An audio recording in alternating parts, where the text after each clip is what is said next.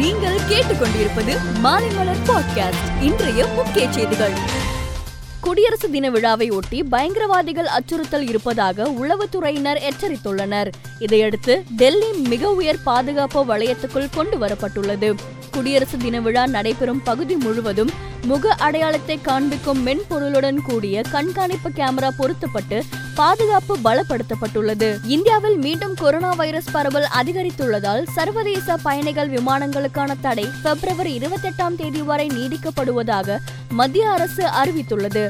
சர்வதேச சரக்கு விமானங்கள் மற்றும் அரசால் அனுமதிக்கப்பட்ட விமானங்களுக்கு மட்டும் தடை இல்லை என்று கூறியுள்ளது. விமானம் மூலம் திருப்பதிக்கு தரிசனத்திற்கு வரும் பக்தர்களின் வசதிக்காக ரேணிகுண்டா விமான நிலையத்தில் தரிசன டிக்கெட் கவுண்டர் திறக்கப்பட உள்ளது. உத்தரப்பிரதேசத்தில் முதற்கட்ட தேர்தலில் பாஜக வேட்பாளர்களை ஆதரித்து பிரச்சாரம் செய்வதற்காக முப்பது பேர் கொண்ட குழுவை பாஜக அறிவித்துள்ளது.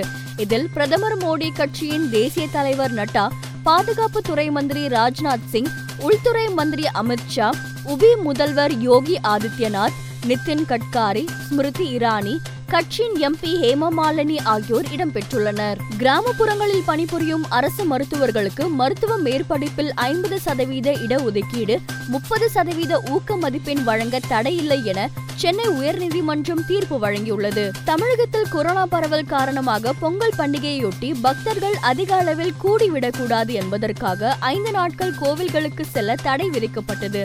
ஐந்து நாட்களுக்கு பிறகு கோவில்கள் திறக்கப்பட்டதால் சாமி தரிசனத்திற்காக பக்தர்கள் கூட்டம் அலைமோதியது. இந்தியாவின் நட்சத்திர டென்னிஸ் வீராங்கனை சானியா மிர்சா சர்வதேச தொழில்முனை டென்னிஸ் போட்டிகளில் இருந்து ஓய்வு பெறப் போவதாக அறிவித்துள்ளார். இரண்டாயிரத்தி இருபத்தி இரண்டு டென்னிஸ் சீசன் முடிவில் அவர் டென்னிஸ் வாழ்க்கையில் இருந்து விடைபெற உள்ளதாக கூறியிருக்கிறார். இரண்டாயிரத்தி இருபத்தி ஒன்றாம் ஆண்டிற்கான ஐசிசி ஆடவர் அணி அறிவிக்கப்பட்டுள்ளது. கேப்டனாக பாகிஸ்தான் வீரர் பாபர் அசாம் தேர்வு செய்யப்பட்டுள்ளார். பதினோரு பேர் கொண்ட அணியில் இந்திய வீரர்கள் இடம்பெறவில்லை. மேலும் செய்திகளுக்கு மாலைமலர் டாட் காமை பாருங்கள்.